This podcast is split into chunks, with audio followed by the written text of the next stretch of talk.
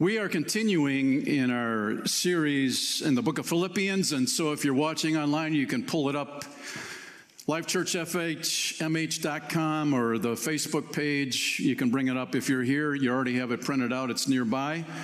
And uh, we want to encourage you to um, uh, fill in the blanks. If you need a Bible, we've got Bibles on the back table in the corner. Uh, we believe the Bible is relevant for the days that we're living in. And, um, and so there we have it. A pastor and his wife were taking a few days away from their schedule, and they rented a, a, uh, a condo for four days just uh, for a quick breakaway. And um, they had to be out of the condo on that fourth day by 10 o'clock in the morning. And before checkout, the renters were always asked to do a few things like strip the um, sheets off the bed, put the towels away in the hallway, uh, take the trash out, load, and start the dishwasher. And the pastor uh, raised his hand and said, I'll take care of the dishwasher. You know? Uh, and about 10.05 in the morning, a couple of uh, women and a man walked into the condo. They spotted the pastor and said, Hey, we're here to clean, and you're supposed to be out of here by 10 o'clock. And um, the pastor apologized and thanked him for coming and said, We're heading towards the door. And he grabbed his stuff and he, he made his way down from the third floor condo to their car. Just before they, they reached their car, um, the guy who was cleaning came out on the balcony and he yelled down to the pastor, Hey, thanks a lot for starting the dishwasher. There's only a few things you're asked to do, and you couldn't bring yourself to push the button. And of course, he said some other choice words that we won't talk about at this time. But anyway, you kind of get the idea. And the pastor, during those four days, had been working on his upcoming sermon, you know, on representing Christ well. And, um, um, you know, that we don't have to let circumstances of life kind of beat us up. And so, anyway, um, did he respond in a Christ like manner? We, we could take a vote and we could guess, but uh, he did not. He yelled back at the dude up on the balcony and he said, I'm sorry, you had to push that button. I'm sure that it had to be exhausting. And, uh, and then he laughed in kind of a haughty way, which started a, a little battle going on. So the man yelled back at the pastor with some more choice words, and the pastor yelled back at the dude on the balcony.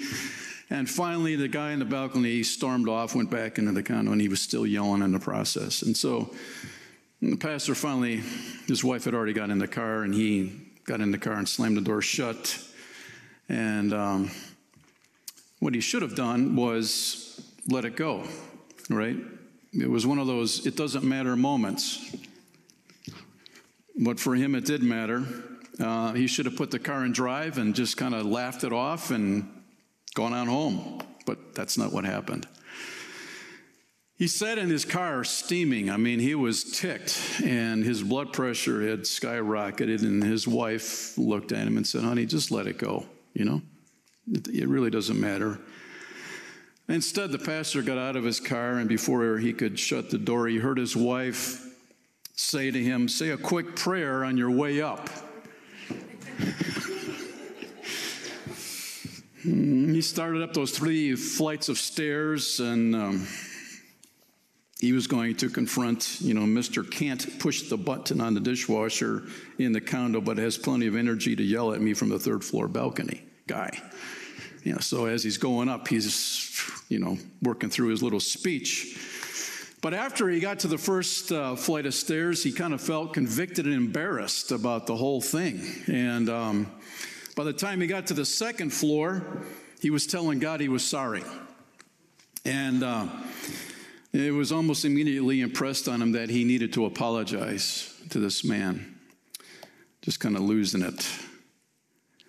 Uh, he looked in his wallet and um, he had a $100 bill hidden in the wallet for emergency moments, you know, and he realized that was kind of an emergency moment. Figured he'd give it to the guy to try and patch things up in the process. So he walked into the condo, and as soon as the man saw the pastor, he started yelling at him again. And you know, the pastor said, man, I could hear that voice in my head thinking, you know, boy, I don't need to take this. But, um, but even though he didn't feel like it, he apologized to the man. He said, I'm sure it's frustrating to come in and clean up after someone who doesn't do the little things. I'm sorry. I want to give this to you for the extra work um, you've got to do and as a way to say thank you for, for everything. The man took the money and almost immediately his eyes began to well up with tears. And he said, You know, I'm, I was not expecting that. And he began to apologize. And two men stood in the condo shaking hands and apologizing to each other. What a moment, huh? It was like a hallmark moment. yeah. After that, the pastor started walking down the stairs and um, not really feeling proud what he had done, but really brokenhearted, you know, for those minutes that he slid into the abyss of his pride superseding his humility. And he asked God to forgive him. He got back to the car, climbed in, shut the door. His wife asked what happened, and he told her the whole story. And she patted him on the back, and with a smile, she said, Oh, it's so cute. You're growing up.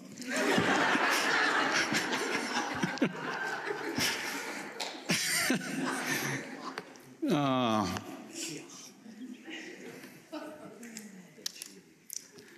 friends, we all could use that word of encouragement, can't we? At times when our pride gets in the way. And uh, this morning, Apostle Paul's continuing his letter to the church at Philippi, and he's reminding them as well.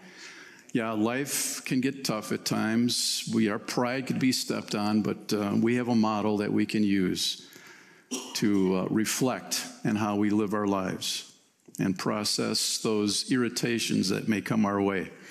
So let's go to the book of Philippians, chapter 2, and we're going to pick it up uh, it says verse 5 in your outline, but I just want to back up um, to verse 3 because this is where Paul is, is coming off of. Um, it says, uh, Don't be selfish, don't try to impress others, be humble. Thinking of others is better than yourselves. Don't look out only for your own interests, but take an interest in others too. And here we begin, verse 5 you must have the same attitude that Christ Jesus had. Notice that word must, it's a key word. Though he was God, he did not think of equality with God as something to cling to. Instead, he gave up his divine privileges. He took the humble position of a slave and was born as a human being. And when he appeared in human form, he humbled himself in obedience to God and died a criminal's death on a cross. And therefore, God elevated him to the place of highest honor and gave him the name above all other names, that at the name of Jesus, every knee should bow in heaven and on earth and under the earth, and every tongue declare that Jesus Christ is Lord to the glory of God the Father. So, Father, we thank you this morning for the opportunity we have to have a Bible, to read it, and to apply it to our lives. And we ask that your Spirit will help us do that today in a very practical way. And we recognize, Lord, we can identify with that pastor who uh, struggled when his pride was stepped on. And we realize that um, we battle that really daily. And we need your help to model you well. We, we can't do this on our own, Lord. Our, our human nature, our old nature likes to come back to life. And, hmm. and so, will you, will you help us today, Lord, to be honest with ourselves, transparent with you in those areas that maybe we need to allow you to work to help us grow up in Jesus Christ. And we thank you for that in Jesus' name. Amen. This is a transitional point in Paul's letter. Jesus, of course, is the perfect example that we can have as we live our lives, and he's been pleading with the church at Philippi and uh, brings up Jesus once again as our model, somebody that we can look up to and say, I want, I want to be like Christ. That's my, that's my goal in life. So, number one in your notes, a must have. this is a must have, verse 5. And, and what is that? Paul answers it for us. You must have the same attitude that Christ Jesus had. A must have for all followers of Jesus Christ is something that we can't pick and choose. Um, I read an article recently of a of a person who was about 18 years old and they were getting involved in a career that paid well and it was out of the country and when they opened up their suitcase they found a bible that unknowingly um, her mother had placed in the suitcase. And uh, and so she started reading it and it wasn't until she was 40 years old that she finally read the Bible through, but stated the fact that uh, in those early years, uh, she would pick and choose what she agreed with and would adhere to with her life. And friends, quite honestly, we have a problem in America with in Christianity today. It's it's quite a dilute it's diluted from the original intent that when god gave us his word he he gave it to us to obey it implicitly. Because partial obedience is disobedience you know? For some reason we rationalize how we can uh, pick and choose what we agree with and don't agree with you know with our culture whatever the case may be and, and so Paul is really drilling down in 2021 for all of us that, friends, if you call yourself a follower of Christ, he says you must have the same attitude that Christ Jesus had. It has to happen. And so Paul is giving us a clear example, and you know, uh, people kind of go, they lean into feelings, you know, millennials especially. I'm not picking on them, I am actually. millennials have become very touchy feely, um, more so than previous generations. And and they base their life on how they're feeling and, and how they've been treated, etc. And so, really, if you're a millennial here today, I, I just encourage you, man, let God change you today. And, and I'll be honest, He needs to change me. So we're all in the same camp. You know, it's not, we're dividing and conquering. No, we all need God to work. But um, millennials tend to say, you know, I can't control my moods or my attitudes. Well, what you're doing basically is signing off and saying God's not big enough to help. You know, you're diminishing the power of Christ. You cannot allow your moods and attitudes to dictate how you're going to run your life. That's why Paul comes back and he says, You must have the same attitude. And so if you struggle with, you know, emotional swings and mood swings, etc., then you need to put that on the table before the Lord and say, Lord, I need your help here. You know? And that's the cool thing about God. He's very practical in those areas that we struggle with. Instead of just saying, I'll deal with that some other time, put it on the table, confess it really as sin to the Lord, and say, I need your help. I can't do this on my own. And that's, again, kind of the direction that Paul's going through here.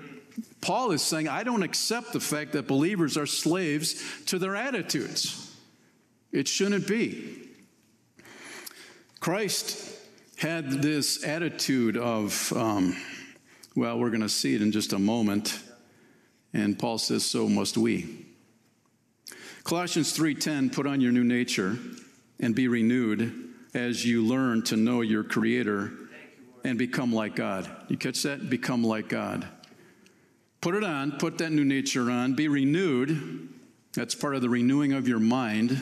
That's an ongoing process to know your creator and we hit that pretty heavy last week about the love of god getting to know him know your creator how much he loves you. And then our response is i love you god and i'm not going to live my life in a selfish manner.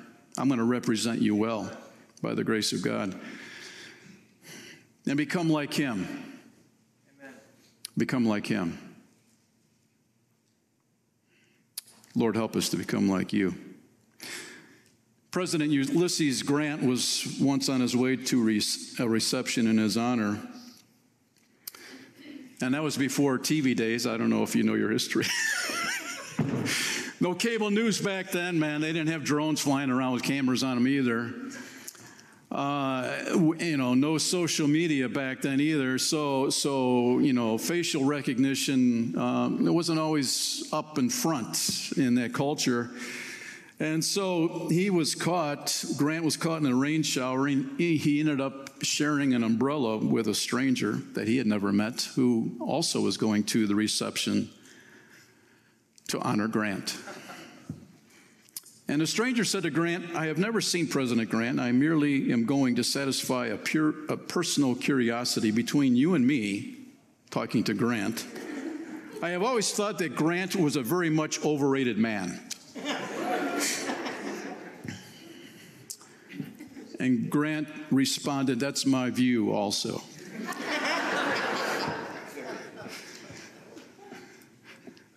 that's, that's a healthy way to respond, isn't it? It is. It is. Going back to verses 3 and 4 in this chapter, you know, we shouldn't really think higher of ourselves than we should. So, that should characterize every Christian, thinking less of ourselves and more of Christ. That is the essence of humility. A little dialogue went on in Mark chapter 10. Uh, in the Gospels, Jesus' own disciples are kind of having this, you know, hey, Jesus, when um, we get to heaven, I'd like to, to can you put us on the right and right next to the throne? And Jesus says, Man, do you know what you're asking? In verse 41, then the other 10 disciples, how, they heard about this conversation that James and John were having with Jesus. And they said, Man, that's not fair. You know, we want to be next to Jesus too. And they became indignant. So Jesus called the whole team together and said, You know that the rulers in this world lord it over their people, and officials flaunt their authority over those under them.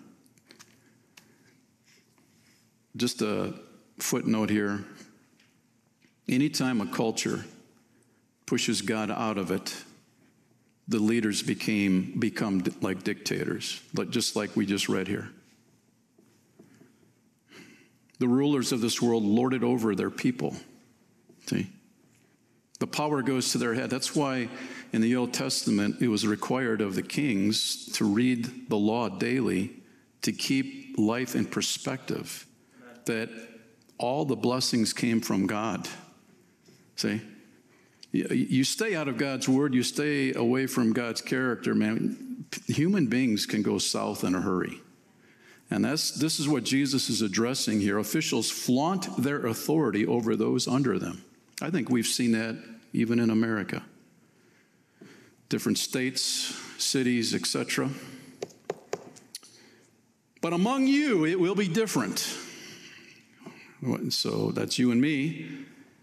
Whoever wants to be a leader among you must be your servant, and whoever wants to be first among you must be the slave of everyone else. For even the Son of Man came not to be served, but to serve others and to give his life as a ransom for many. So Jesus is having a quick teaching moment here. Guys, um, you may think being close to the top is where it's at. That's where you're going to be happy the most. He's saying, no if, if you want to be a follower of Christ, follow after me, you need to serve. You need to take on that servant's role. And he, Jesus concludes that. He said, Even I, I didn't come here to be served by you guys, I came to serve and give my life as a ransom for many. And we know even before he was going to be betrayed, he washed the feet of his disciples, a, a role of a servant. See? And so that's, that's kind of where we need to go. Chuck Swindoll put it this way I'm like James and John, you know, I'm important. So he says, Change me, Lord. Make me a man who asks of you and of others, What can I do for you? Right? It's a good, it's a good attitude. And so, a must have. How's that working out for you? That attitude that Christ has. Is, is that evident in your life? Number two, cling free. Verse 6 Though he was God, he did not think of equality with God as something to cling to. Um, take a look at how Jesus modeled his attitude. He, he had these rights, but he didn't cling to those rights. Um,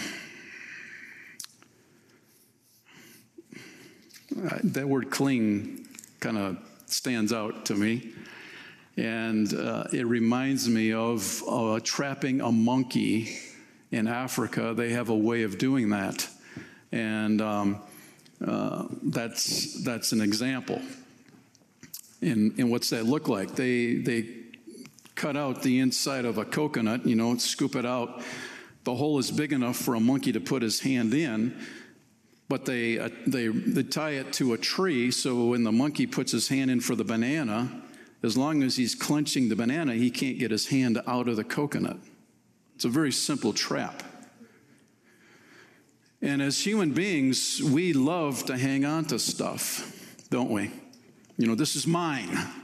Children, especially, you hear that in the uh, throughout the house. You know, this is my toy. This is my doll, and everything. You know, it's just modeling what the parents and how they live.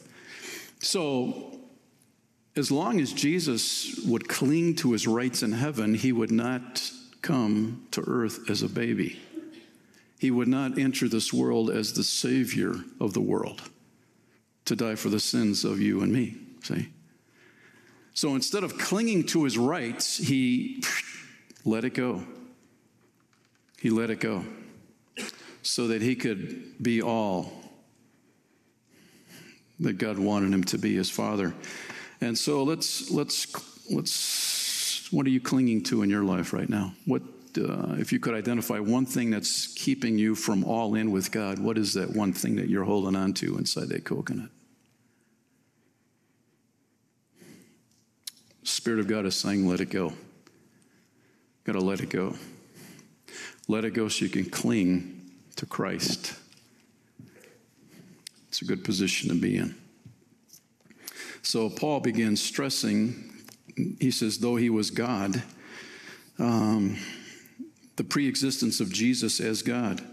And um, before Jesus came to earth, he existed in God in, in as God in heaven. And we see it in John 1 1. In the beginning, the Word already existed. The Word was with God, and the Word was God. Hebrews 1 6 and 8 echo that. And when he brought his supreme son into the world, God said, Let all of God's angels worship him. But to the Son, he says, Your throne, O God, endures forever and ever. You rule with a scepter of justice. So God the Father calls his Son God because he is God. And that's where Paul is saying, though he was God. So there's no debate whether he was God or not. No, he was God. And he did not think of equality with God as something to cling to. So, whatever you say about God, he Jesus is God, totally God. And he didn't cling to those rights in heaven. You know, he kind of he agreed to sign off. I'm letting go of this great place in heaven, this security I have in heaven. The angels worship me, you know. Heaven, a perfect environment. I'm going to let that all go and become vulnerable as a baby born in Bethlehem be born in a stable. And my life will be at risk, really, until he is nailed to that cross. Number three, humbled. Verse 7. Instead, this is what happened. he gave up his divine privileges. He let go. He didn't cling, he let it go. He took the humble position of a slave and was born as a human being. And when he appeared in human form, he humbled himself in obedience to God. Doing what Jesus would do is tough. Haven't you noticed? That pastor found out, you know, in that condo. You know, we find that out pretty much every day. It's hard to put into practice. And one mom found that to be true. She had been trying to teach her two boys this lesson, you know, doing what Jesus would do. And Kevin, the oldest, was five, and Brian was three. And one Saturday morning, she's cooking pancakes for breakfast, and the two boys started arguing with each other about who was going to have the first pancake coming off the griddle. I want it, said Brian. No, Kevin, I want it. You know, so that back and forth barrage. And so her, the mom thought, man, this is a perfect opportunity for a teaching moment you know, and how Jesus would respond. And she said, Boys, if Jesus were here, what would he do? And before they could answer, she said, I'll tell you what Jesus would do. He would say, I'm going to let my brother have the first pancake. And Kevin, the oldest, turned to Ryan, the youngest, and said, Hey, Ryan, you be Jesus.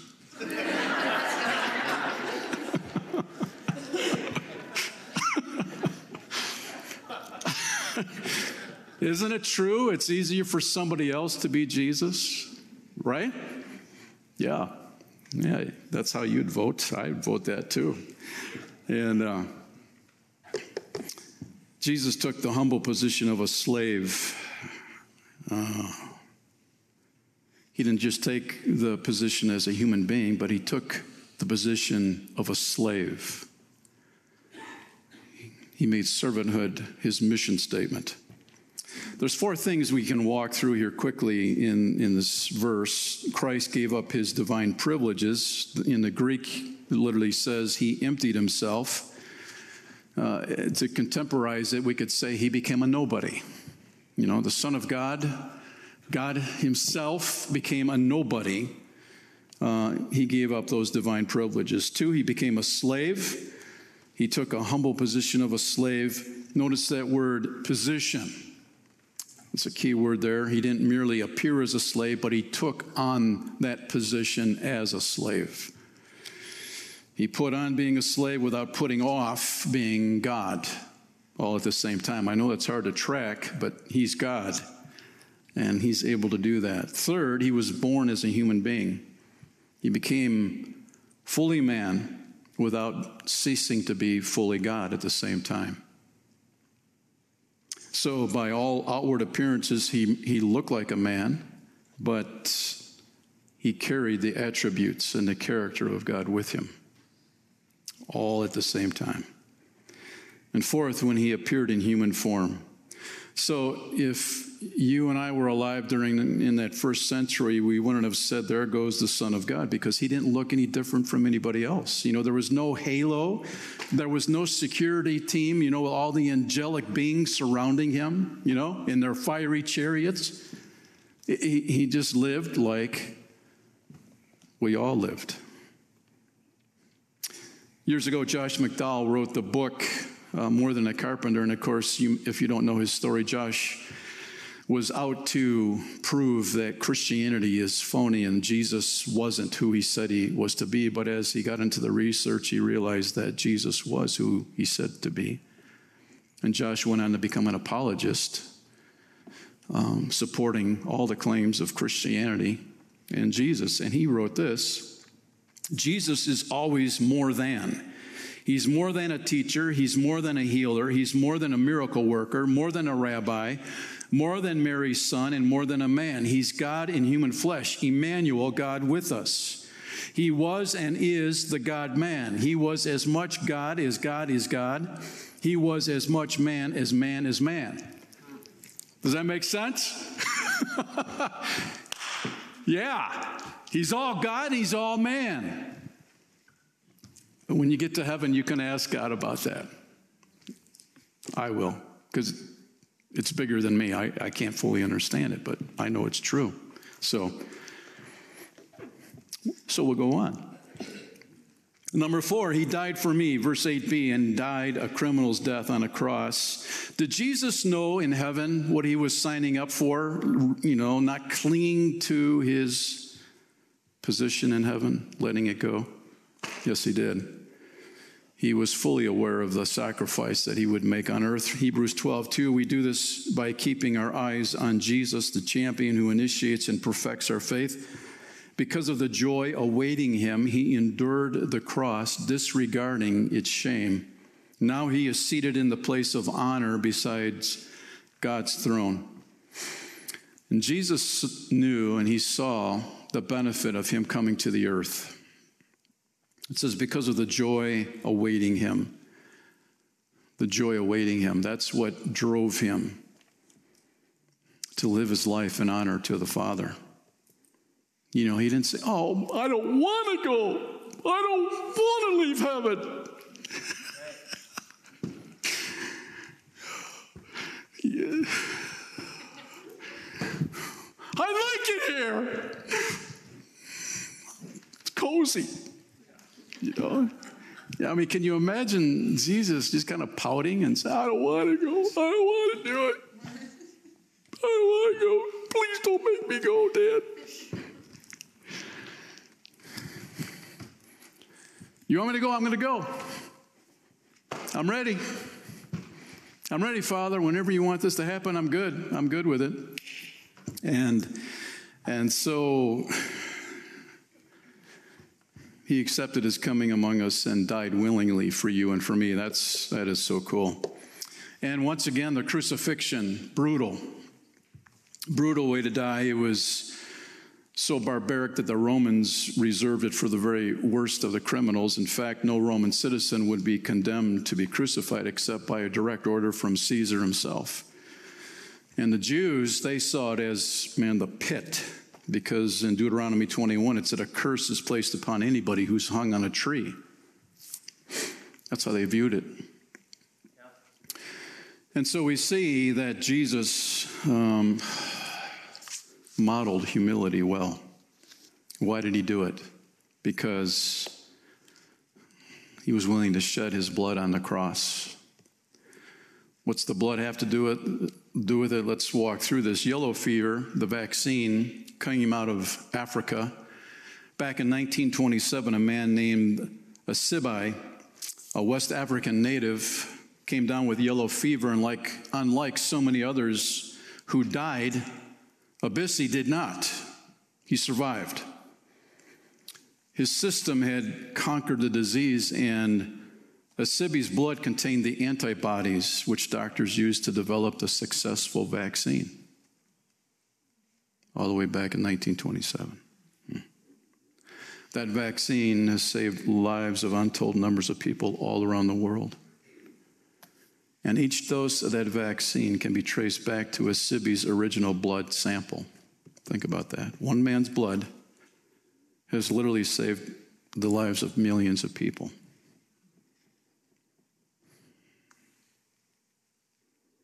So, in this mysterious way, we can understand that's exactly what the blood of Jesus did for us. His blood, His blood saves lives of untold millions of people when they put their faith and trust in Him.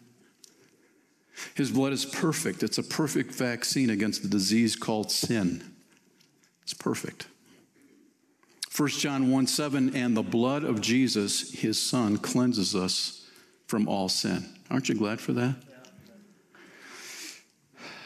And we can minimize, you know, what's been done, but the Bible declares that you and I were guilty and we were to be sentenced to death because of sin. Around 1600 years ago, the Augustine wrote in his book Confessions, My sin was all the more incurable because I did not think of myself as a sinner. He was talking about before he put his faith in Christ. You see, we can rationalize, we're very good at that too. When we start comparing ourselves to other people, we think, man, that sin is worse than my sin. My sin is, is a little sin, and I know God will overlook that. I'm a better person because I don't I didn't do what that person did. And so we we compare and we rationalize how God will deal with us at some point. But we have to go back to the Garden of Eden when Adam and Eve ate that fruit that was forbidden, one apple, let's call it one apple. And that was enough to get evicted out of the perfect environment of the Garden of Eden. One apple. Because God said, don't eat that apple. Disobedience, one sin.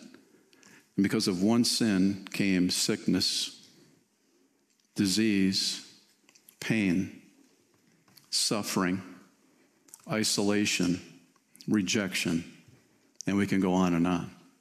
One sin. So if we're into this, I'm, I'm a good person, you know? Uh, I, I don't sin as much as so and so. And well, one sin is enough to keep you out of heaven. And that's why Jesus had to come. That's when we have to realize, man, I need a Savior. My sin is horrific in the eyes of a holy God.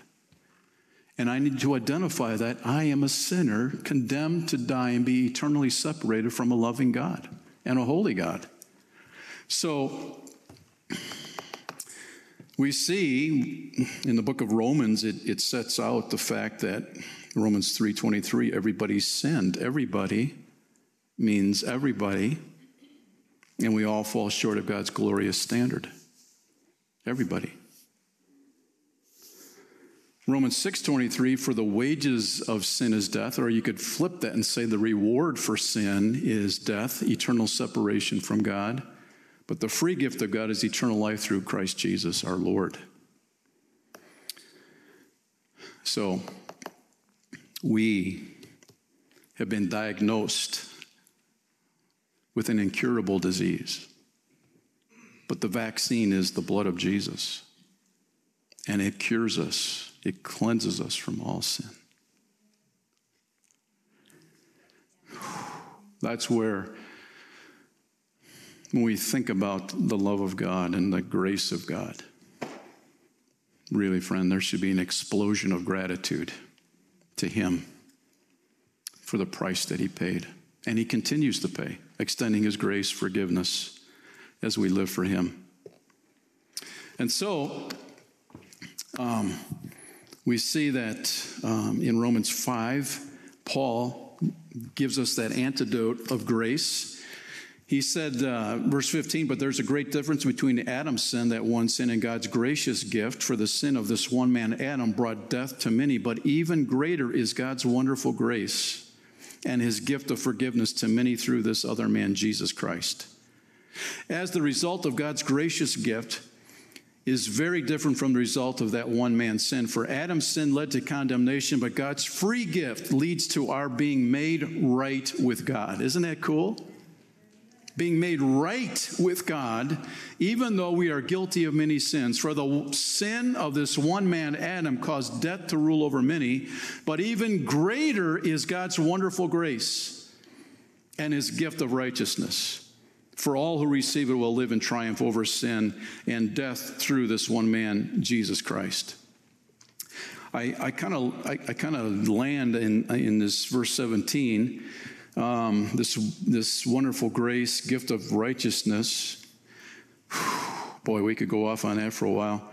For all who receive it will live in triumph over sin. What's God's plan for your life? He, his plan for your life is that you will triumph over sin.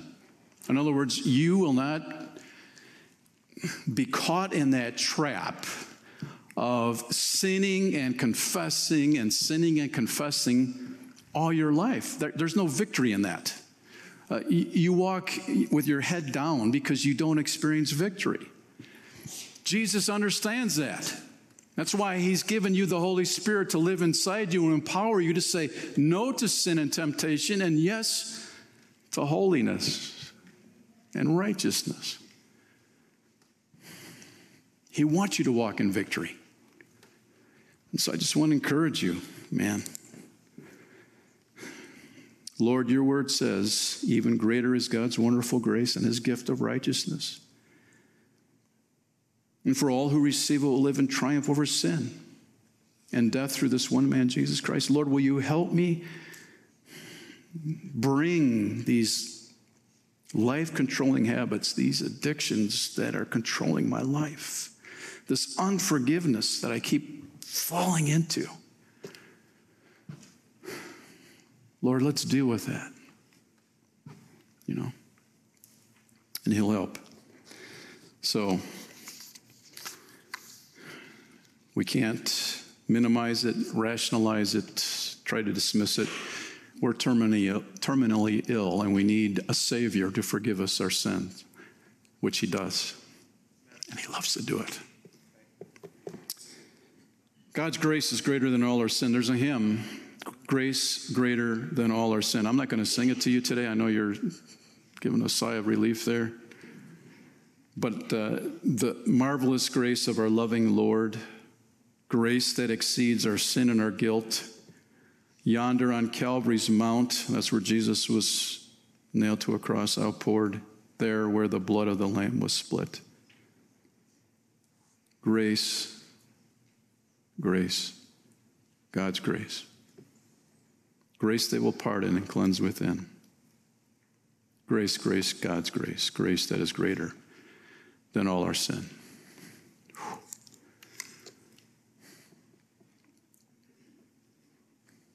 Tell you, man, it's overwhelming.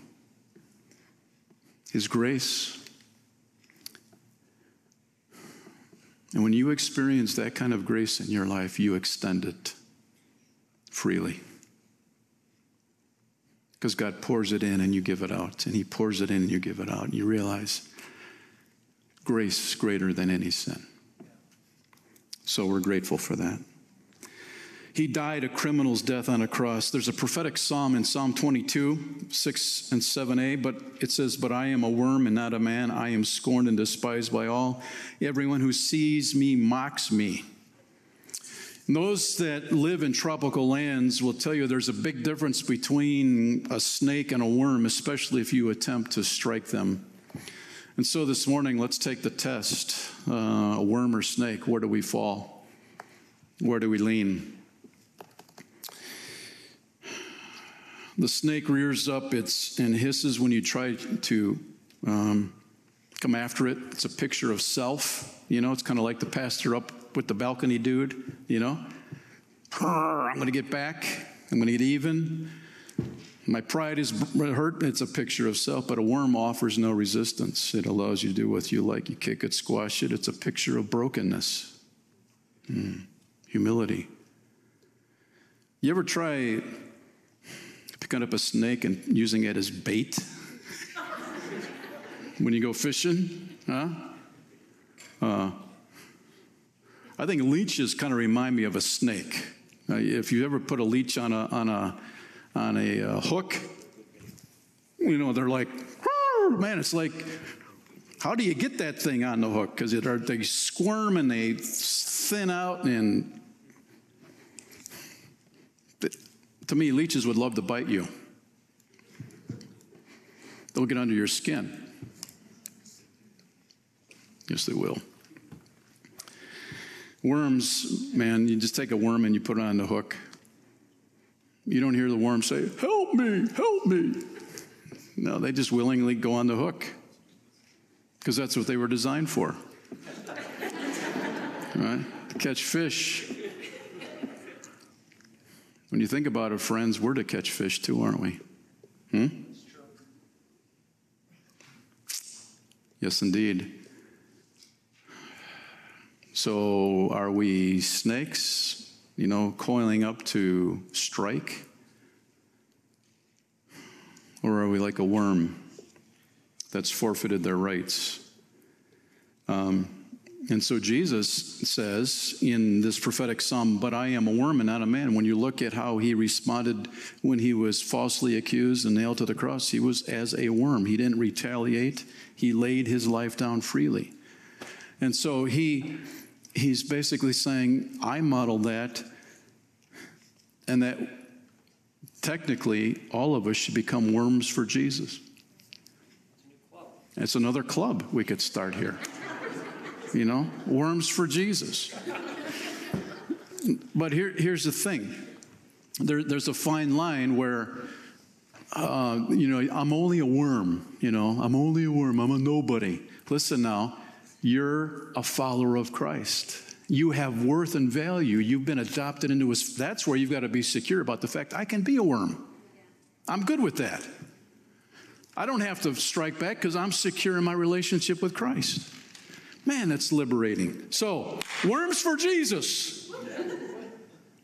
The whole Sermon on the Mount, Matthew 5 through 7, Jesus taught non retaliation, love for your enemies, selfless giving.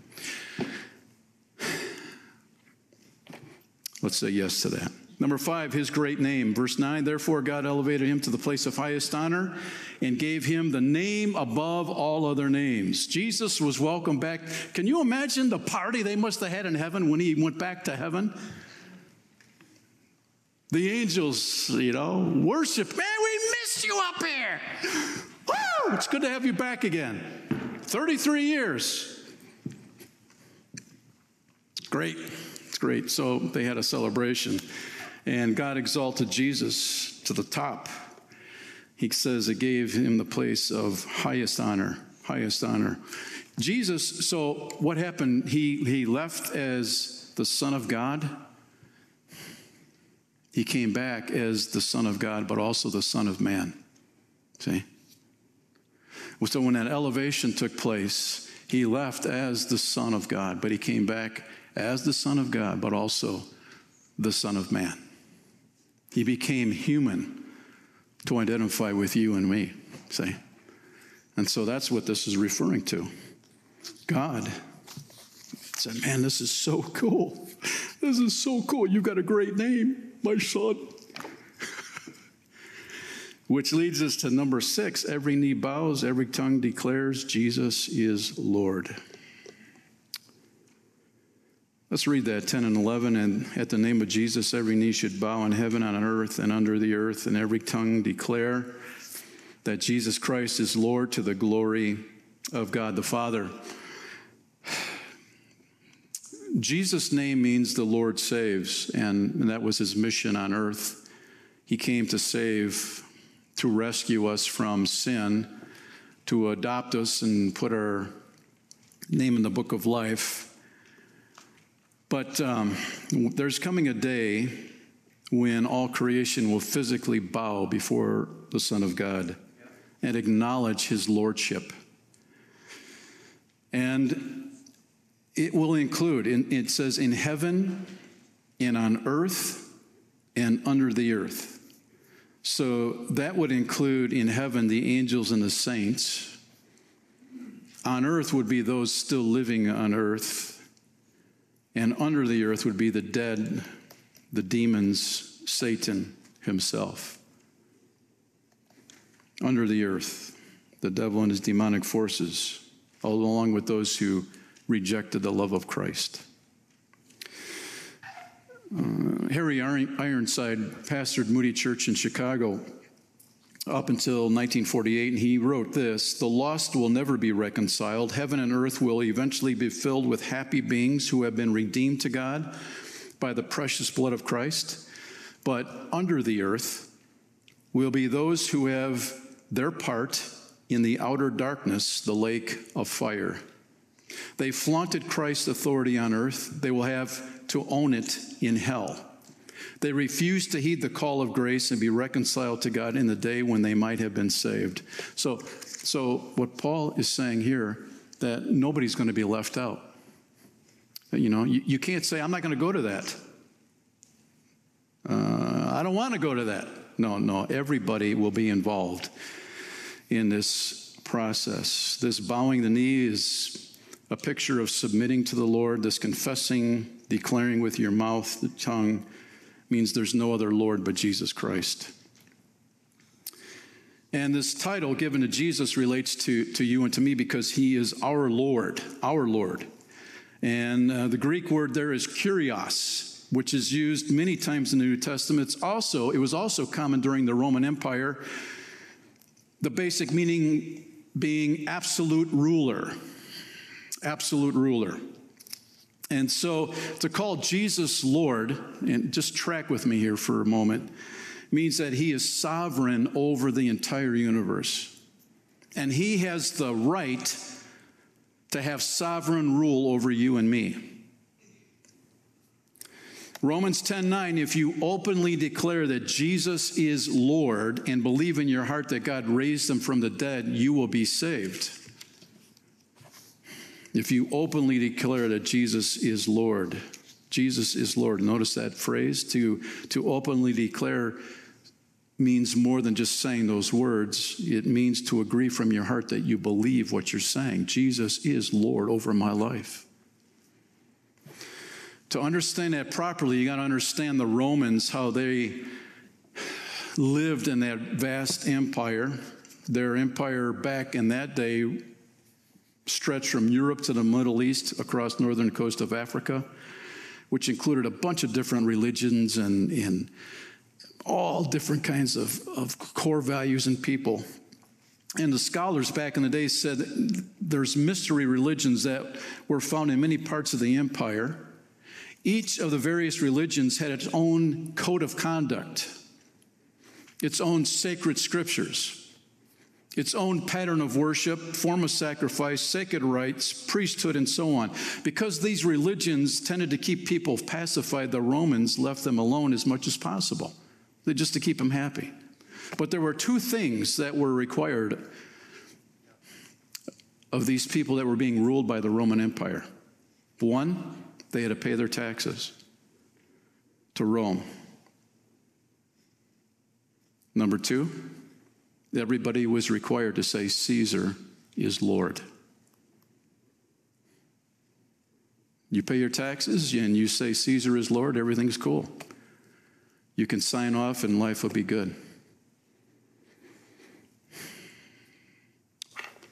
For many in this Roman Empire, that was not a burden, but Christians, this is where the problem came. They refused to say Caesar is Lord. Because how could they say Caesar is Lord when they committed to say Jesus is Lord? Well, just say Caesar is Lord and everything's going to be okay. No, they, they want to do that. They couldn't do that. That's why Many were persecuted, they were slaughtered, crucified, burned at the stake, run through with the sword, thrown to wild animals in the Colosseums. This was a dividing line that Christians would not cross. Just say Caesar is Lord and everything's going to be a Okay, nobody else has to know. They want to do it. Chuck Colson said of the first century if you stood in public and cried out, Jesus is God, nobody would be upset. But if you shouted, Jesus is Lord, you would start a riot.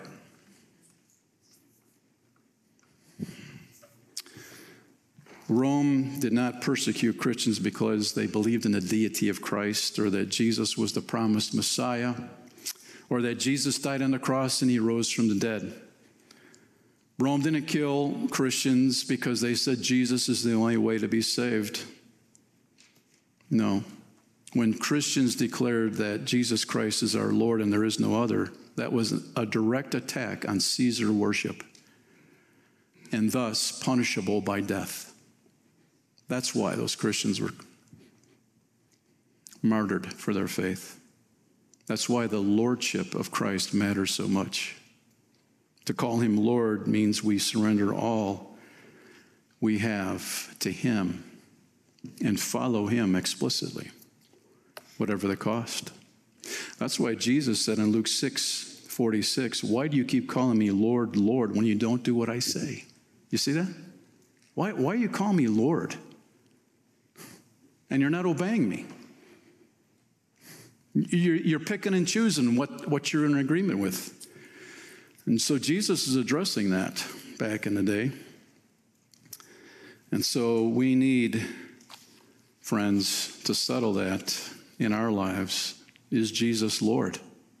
Does he have complete control over your life? Are you holding on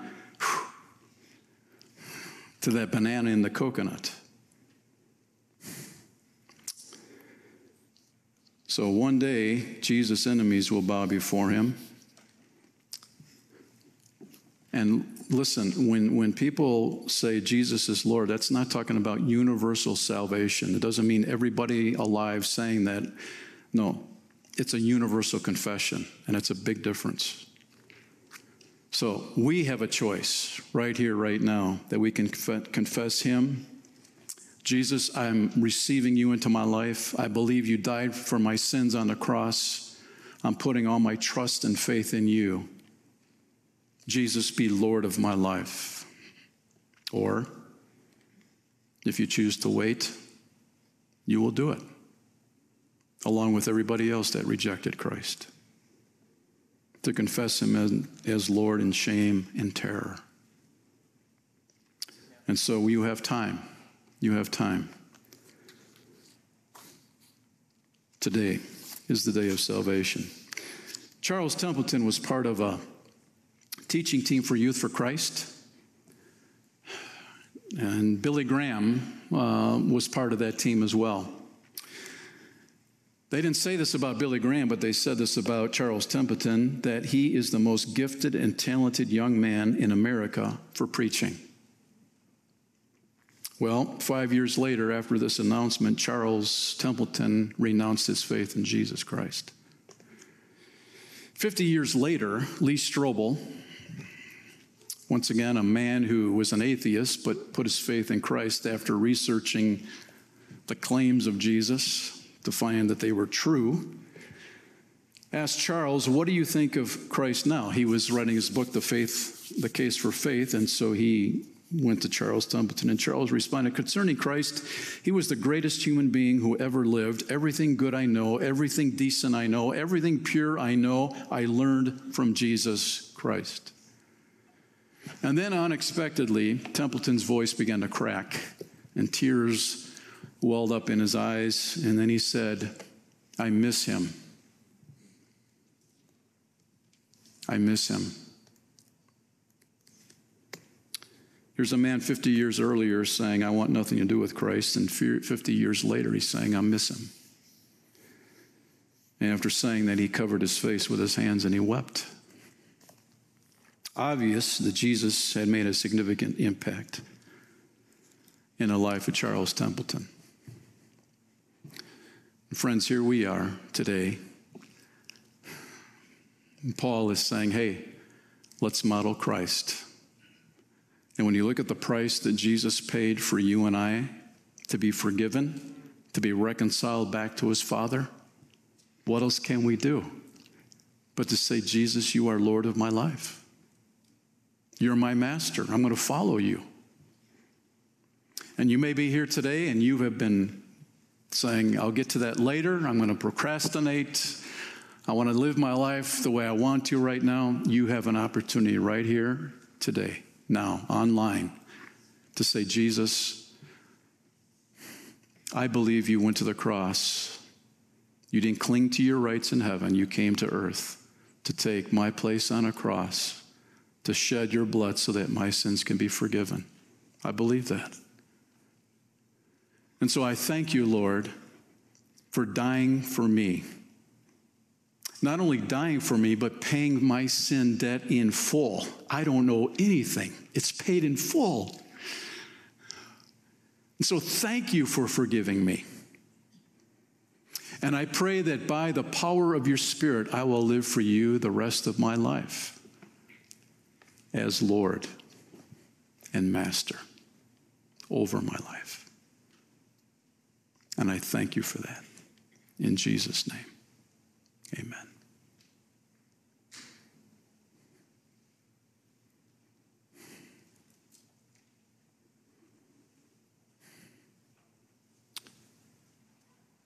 If we could take a thermometer today, and I'm right now, I'm just, I'd like to challenge the followers of Christ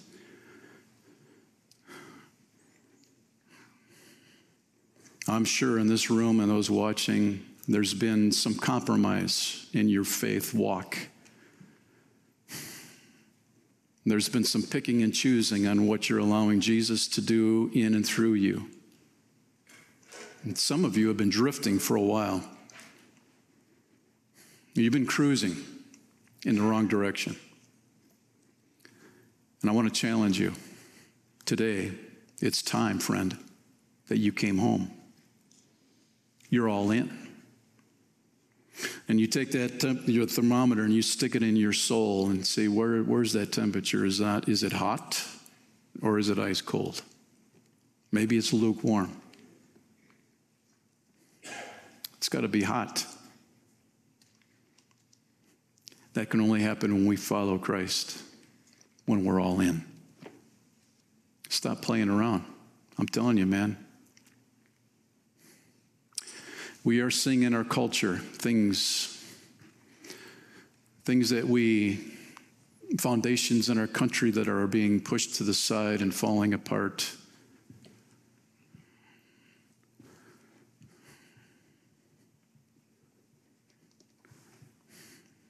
The development of the chip. All the technology is here for the sign of the beast, you know? To be able to buy and sell. You can see things moving in that direction very quickly. If you don't have this, you can't buy. If you don't have this, you can't sell, friend. This is a day that we need to be all in for Jesus. Just like those early Christians who would say, Caesar is not Lord, Jesus is Lord. It cost them their life. It may cost you your life one day. Jesus is Lord. Let him be Lord. So, Father, we pause because this is what's most important, Lord our relationship with you. That it's healthy, it's vibrant. We're honoring you and obeying your word, Lord. We're not withholding. We're not, and we're not, we're not dealing with secret sin compartments in our life. No, we're, we're all in with you, God. And so today, we give you permission, Lord, to be all and in all every part of our life.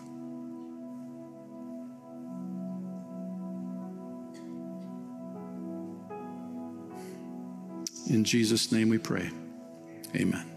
Amen.